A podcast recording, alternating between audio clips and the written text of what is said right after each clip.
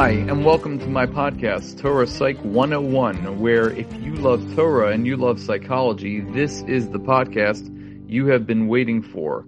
I am your host, Dr. Jonathan Lasson. Let's get right into it.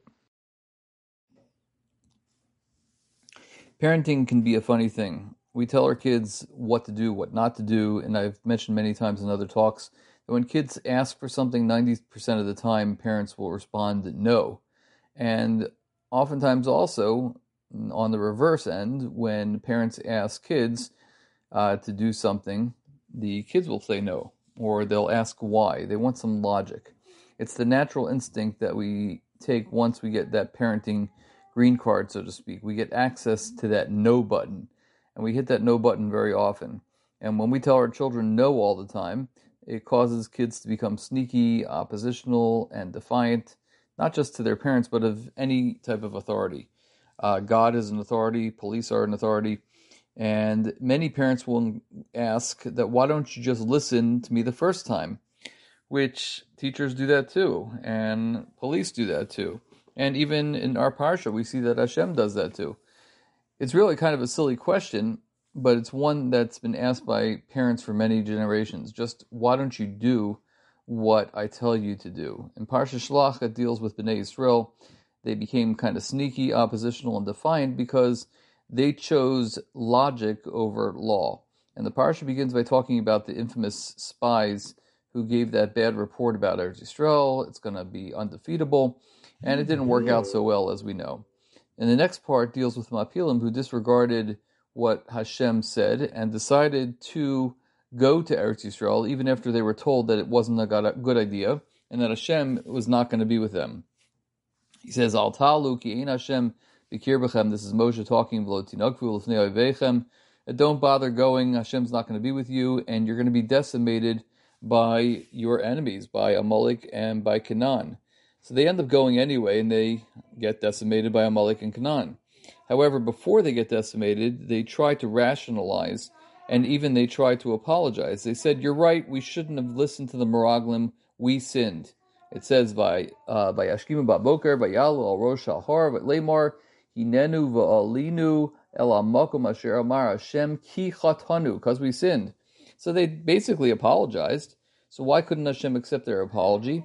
Maybe they were really doing sincere tshuva. They recognized that it wasn't a good idea to listen to the Meraglim, and now they sincerely want to go to Eretz Yisrael. So what's the problem?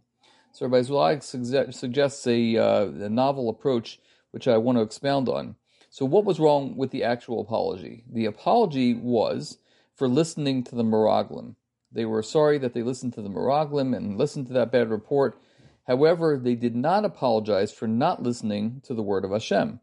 And when they originally listened to the Meraglim, they followed a logical story proposed to the by the uh, by the ten spies that this is going to be an undefeatable um, place. We're not going to be able to get in, and uh, there are giants there.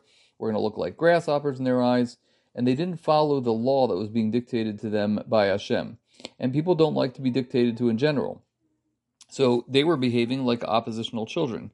They were dead set on going to Eretz Yisrael, even though they were told not to do so. So one of the primary lessons that we learn from this parsha is the idea of listening the first time. When an authority person, authority figure tells us to listen to them, we should try to try our best to get our children to understand the value of listening the first time. And it's very tricky. You got to use a lot of strategy in making sure that you can talk so your children will listen. There are many books that have written by been written by psychologists that talk about the strategies of how to get your kids to listen. And it's a matter of talking with a loving voice and getting them to understand a little bit of the logic, but not too much. If you try to get into a lo- logical discussion with a child, you're probably going to end up losing because the children will read right through it. They'll uh, look for the discrepancies, they'll look for hypocrisy, and they'll say, Well, this doesn't make any sense to me, so I'm not going to do it. So it's more about being firm with your position, and if there are two parents in the home, about both parents being firm with their position. So the idea that the apology that Bnei Israel gave was not really a good apology because they were only apologizing for not for, for listening to the Meraglim. The fact is that they didn't listen to the word of Hashem. And they didn't apologize for that part. And that's why they were punished, and that's why they were decimated by Amalek and Canaan. So the idea is that we should have blind faith and listen to HaKadosh Baruch Hu because we know that HaKadosh Baruch Hu only does what is in our best interests. Have a wonderful Shabbos.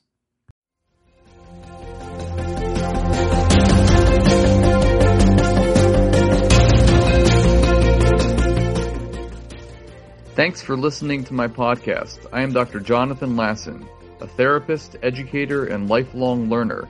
I'd love to hear your comments, thoughts, and suggestions by emailing me at jonathanlasson2018 at gmail.com. That's J-O-N-A-T-H-A-N-L-A-S-S-O-N 2018 at gmail.com. I look forward to hearing from you and learning from you.